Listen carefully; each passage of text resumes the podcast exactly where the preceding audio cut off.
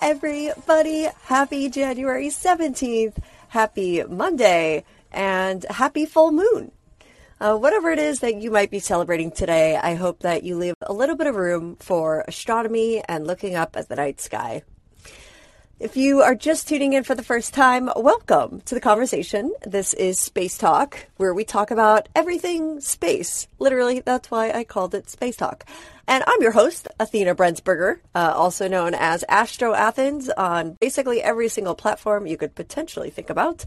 Um, and uh, that was just because I started this platform um, across all different social media uh, because I love space and I really want to share that with the world as well.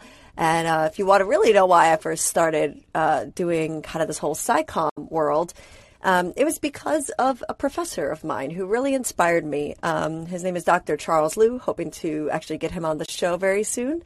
And he did something really incredible in my very first day of my first astronomy class in college, and that was capture the attention of every student in the room um, and get them interested in space. Even the students who were taking this class as kind of just a core requirement um, for like taking a scientific elective, uh, for even students who are business majors, communication majors, finance, and who had no interest in pursuing a STEM career. And that really stuck out to me. It stuck out to me that um, everyone in the room was kind of a, had this collective aha moment and I thought I really want to do that with uh, with my career. I want to spend some time uh, sharing not only my love for space and science, but actually try to really make it interesting enough to get people to want to um, you know do their own research, their own reading, their own studying, and maybe even their own observing um, of the night sky. Because what's so cool about astronomy is that it's right there, just above us. All we have to do is look up. And so um, that's why I started uh, Astro Athens. And that's why I started Space Talk here on Callin. Um, so, as we always love to start the week off um, with things that are happening in the night sky and in space history, I'm going to uh, go ahead and pull up my weekly transmission that I just sent out yesterday to all of my subscribers. If you are not a subscriber, you can head to astroathens.com and scroll to the bottom of the page and it says sign up for the incoming weekly transmission. Uh, you can either sign up there or you could go to um, really any of the pages on astroathens.com. I think I ended up adding a section where you could add your email. Um, and so, yeah, so if you like receiving this information in written format and also in visual and images, um, I do take the time to actually make um, one of these emails each week. So we've got quite a lot of um, really cool deep sky objects. We've got two of them. We've got a couple different celestial events, and then some really interesting space history that I tied together with the astronomy term or word of the week. So I'm going to go ahead and kick it off with that. Now, the reason I like to do astronomy word of the week or astronomy term of the week is because there's uh, there tends to be quite a lot of different vocabulary that's used in the field of astronomy that isn't really normal to use in your everyday lives, um, like uh, like zenith or uh, meridian or supernova or globular. I mean, like these are really funny words, and I tend to use them quite freely not only in this podcast but also in my everyday life. And um, I've definitely gotten strange looks from people before where they're just like, "What did you? Are you speaking English?" And um, the reason they don't understand is because most of the time it's not English. a lot of them have derivatives in Latin and Greek, uh, Italian, and Arabic as well. Um, and so that's another cool factor that I just love about the field of astronomy is that um, you're learning words from other languages. Uh, and I think that humans should really make an active effort to actually try to become as bilingual as possible or learn as many languages as possible because, you know, we live on a planet with so many other humans who've just all evolved to speak different. Um, different different tongues and have different cultures, and I just think that that's a really cool thing. So, kind of, you know, maybe uh, download download a Duolingo or something, and then learn learn another language. Um, with that being said, uh, in case you're wondering, I, I don't really, I'm not super fluent in uh, more than one language. I'm fluent in English, but uh, Spanish, I was semi fluent in uh, when I lived in Mexico, but it's not that great anymore, but I could have a decent conversation. But anyway, moving into astronomy term of the week. Um, so I turned this one to a term rather than a word, and it is because it has to do with our space history this week. Astronomy term of the week is Carina Sagittarius Arm. Now, if you are familiar with the Milky Way galaxy, you probably already know what this is because I said arm. And it is one of the four main spiral arms of the Milky Way galaxy. And uh, the two words I said at the beginning were Carina, C A R I N A, dash Sagittarius, like the Sagittarius constellation. And if you were to look at um, an image, or actually an illustration, I should say, of the Milky Way galaxy, you'll see that there are four main uh, names for the most prominent spiral arms of the Milky Way. Now, the Milky Way galaxy is a spiral galaxy. It's barred, which uh, along that center bulge, it actually comes out to sort of look like there's a bar running across that center part of the galaxy and then breaking off into two main arms. And then those arms will then start to break off into another arm and another arm. And you have four main arms uh, of the Milky Way galaxy and then some kind of like other scattered uh, accumulation of interstellar dust and stars that you can start to see. Uh, again, an illustration. We don't have an image, and that's just because we haven't ventured beyond our own galaxy to have a outside an outside perspective, an outside image of it. So all these are typically uh, either artist illustrations or some type of model uh, that is created by an AI algorithm. So um, that is one thing.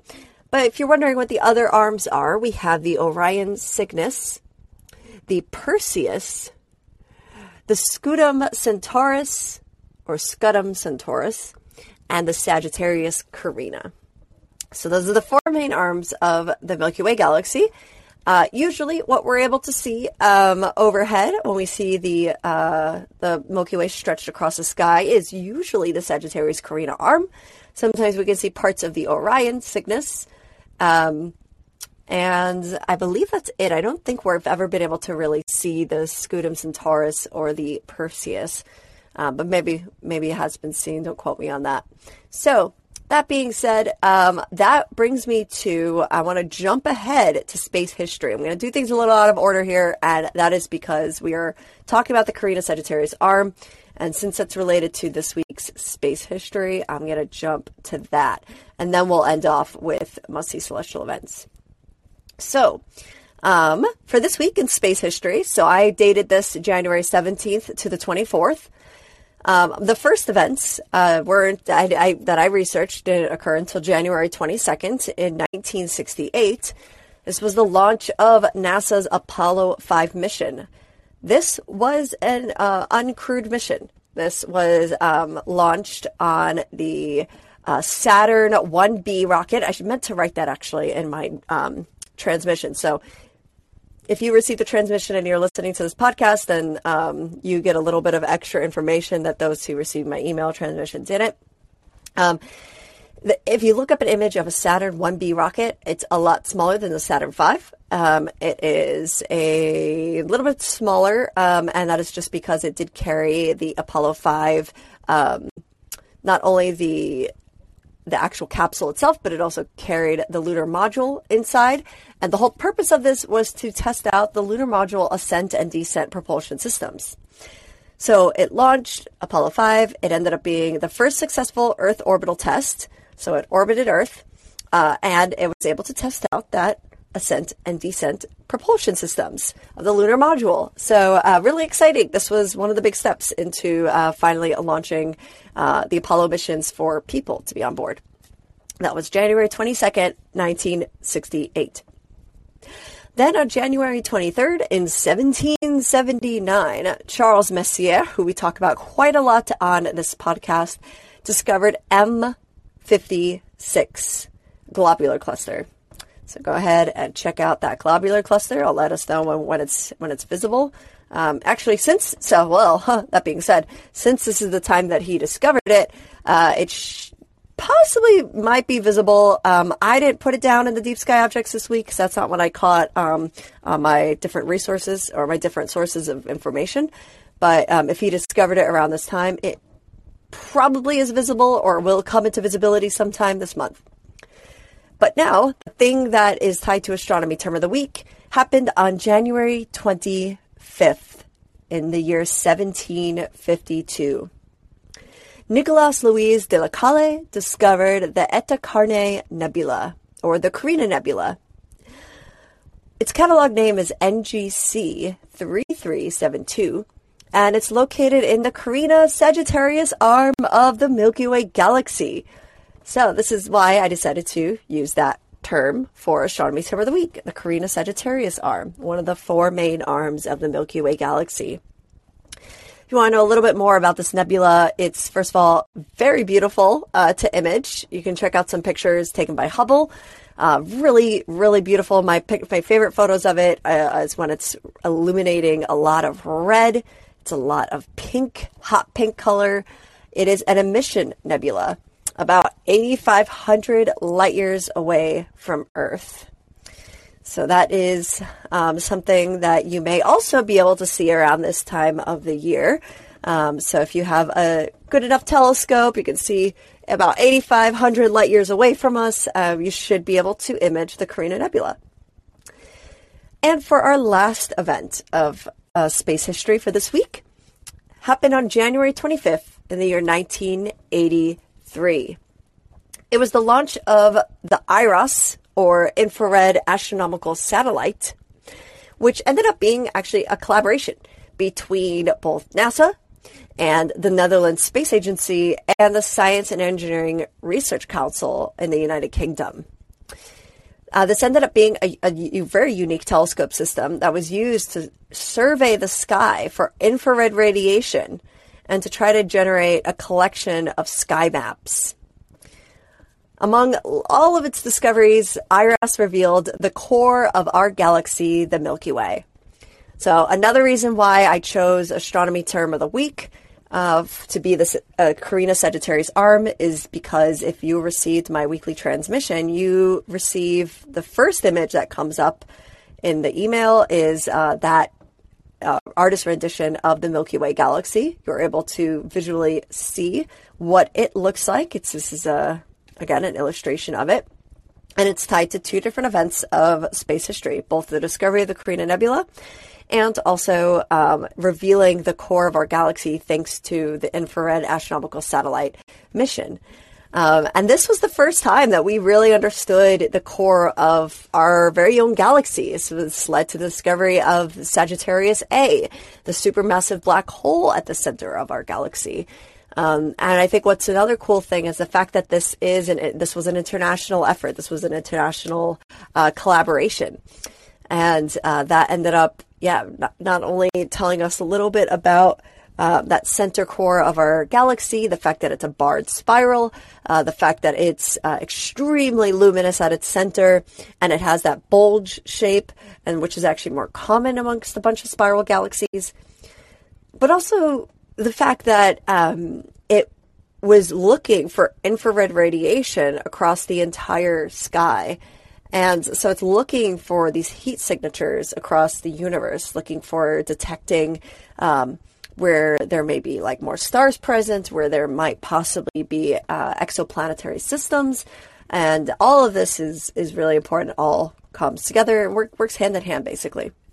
So, um, I'm going to go ahead and do a quick music break, and then we're going to jump into our must see celestial events, our deep sky objects, and our moon phase of the week, which is actually today.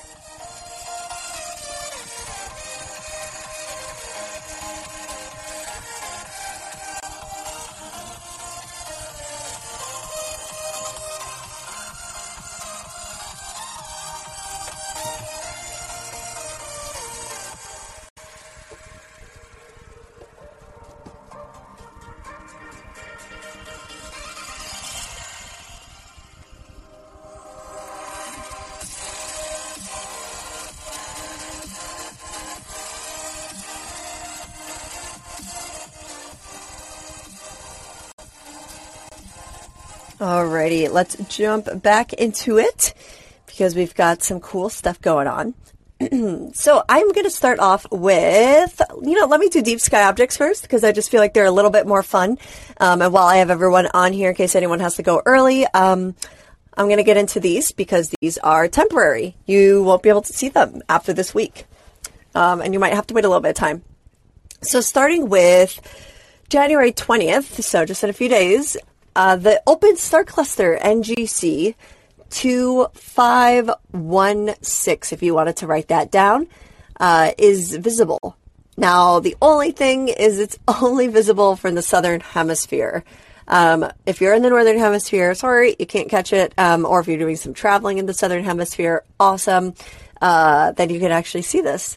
If you don't exactly know where you lie um, on the map, then just go ahead and look at um, an image of the globe, look up your longitude and latitude, check out where the equator is, and that'll be pretty straightforward.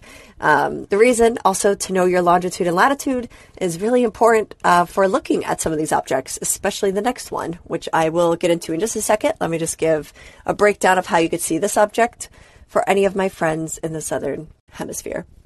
It's at a magnitude of 3.8 in the constellation of Volans. That's V O L A N S, Volans.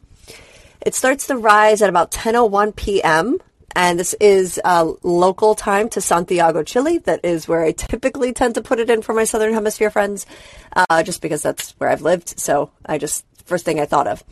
It starts to rise at 45 degrees above your southeastern horizon. So it's pretty high up already. It should be higher than any uh, trees or buildings, pretty high above your horizon. And this will actually be its highest point in the sky. It'll remain at this point until eventually the sky starts to fade from uh, darkness into early morning twilight and then eventually dawn. But now, for my Northern Hemisphere friends, on January 23rd, you have NGC 2547. Um, I realize it's funny. I did not write this in my uh, email, but it is an open star cluster as well. It's an open star cluster uh, that is actually perfectly uh, positioned in the sky amongst a lot of different colorful interstellar gas and dust. If you end up uh, doing any type of astrophotography, and you can process these images. But if you're just looking for the cluster, it is um, filled up uh, with a lot of young, hot blue stars. So open star cluster. Those tend to consist of about a thousand stars or less. Globular clusters, older stars, more yellowish, orangish, reddish, and they can be like hundreds of thousands, can get up to actually about, I think 10 million is what I saw the other day as the cap out. That's the most that's ever been measured. So um, it is better seen from the southern hemisphere, but you also could see it from the northern hemisphere.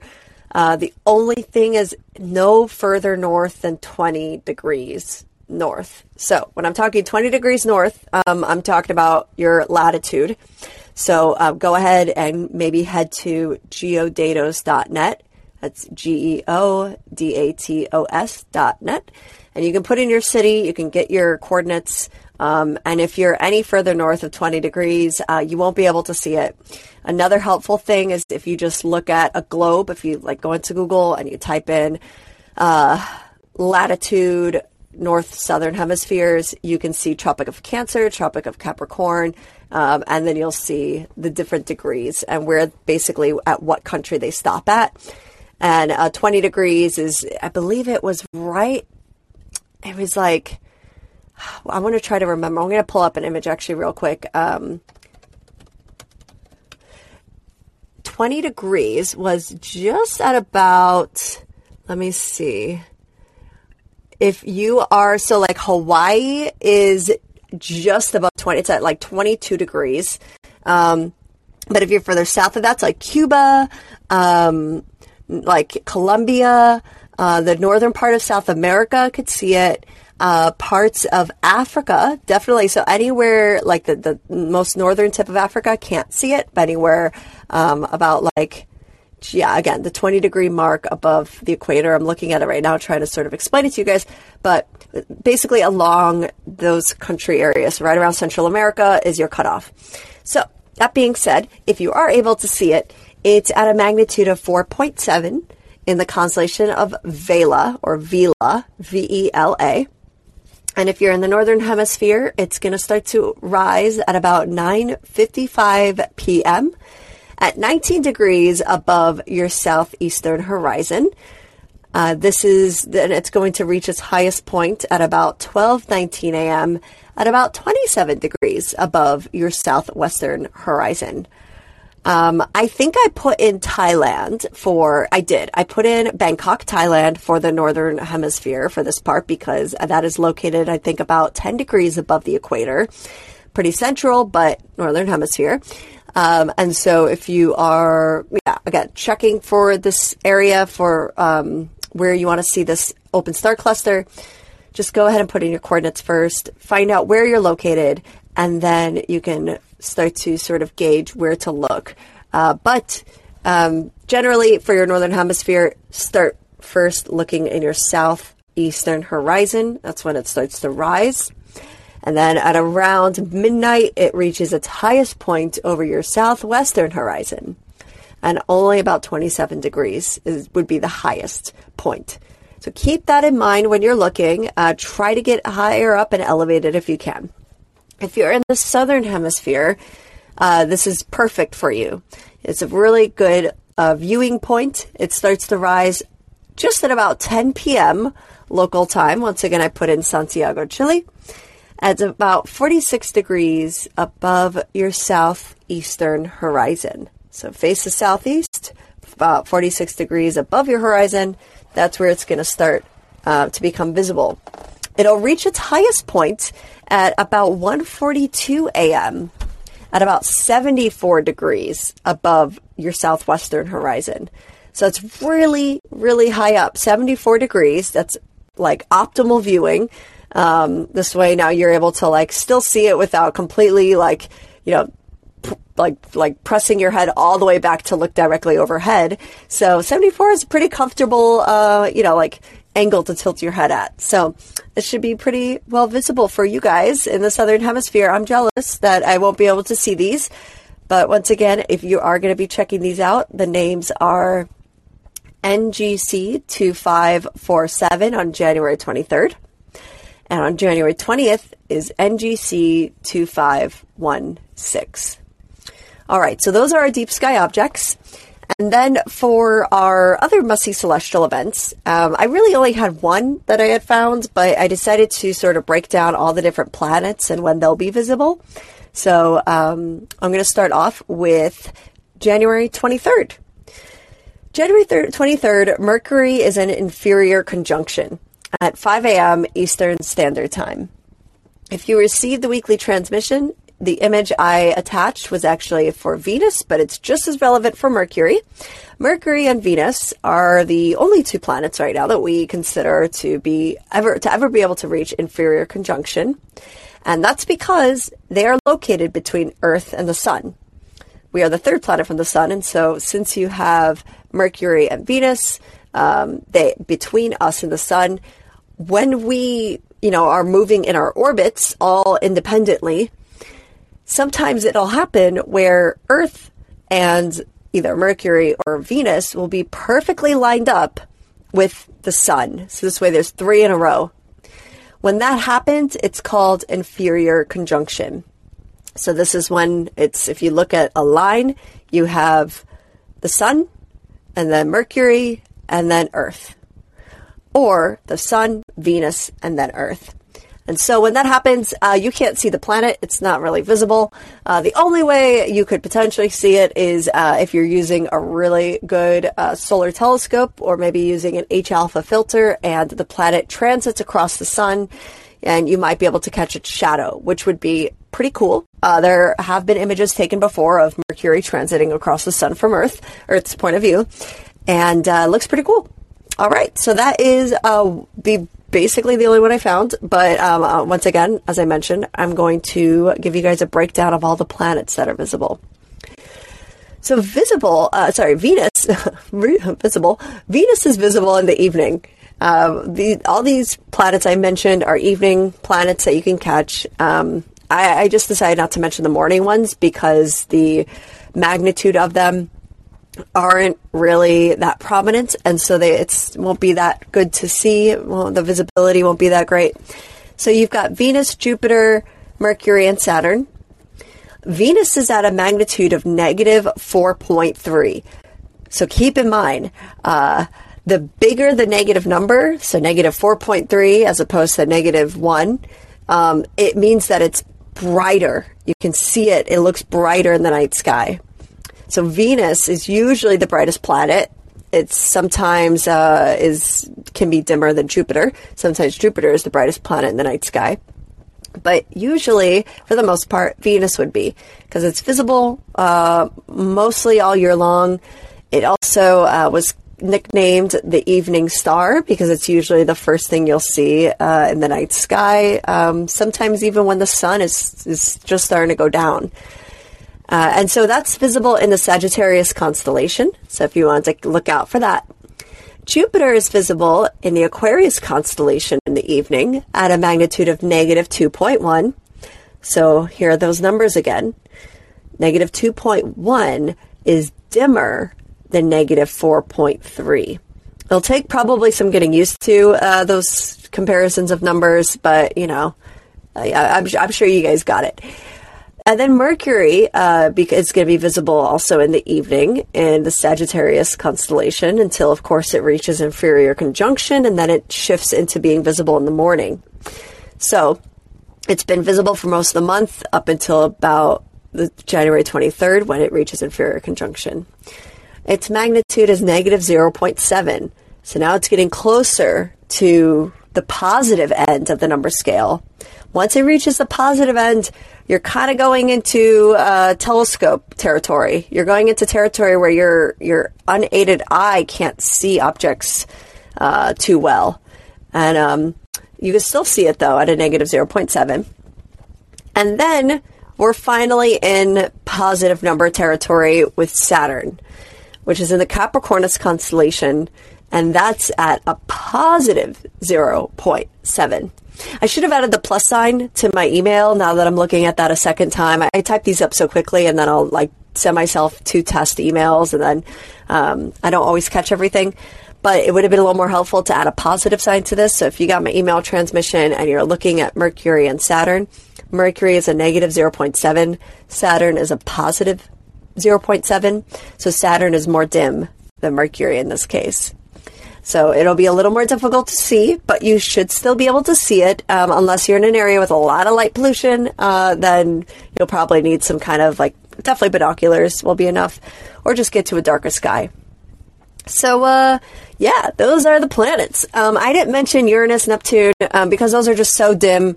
Uh, it's beyond visible eye, uh, unaided eye, like visibility. Uh, and so I didn't mention them for this month, but in February they will become a little bit more visible, but they are still early, early in the morning. So unless you're an early riser, I don't know if you'll be catching that.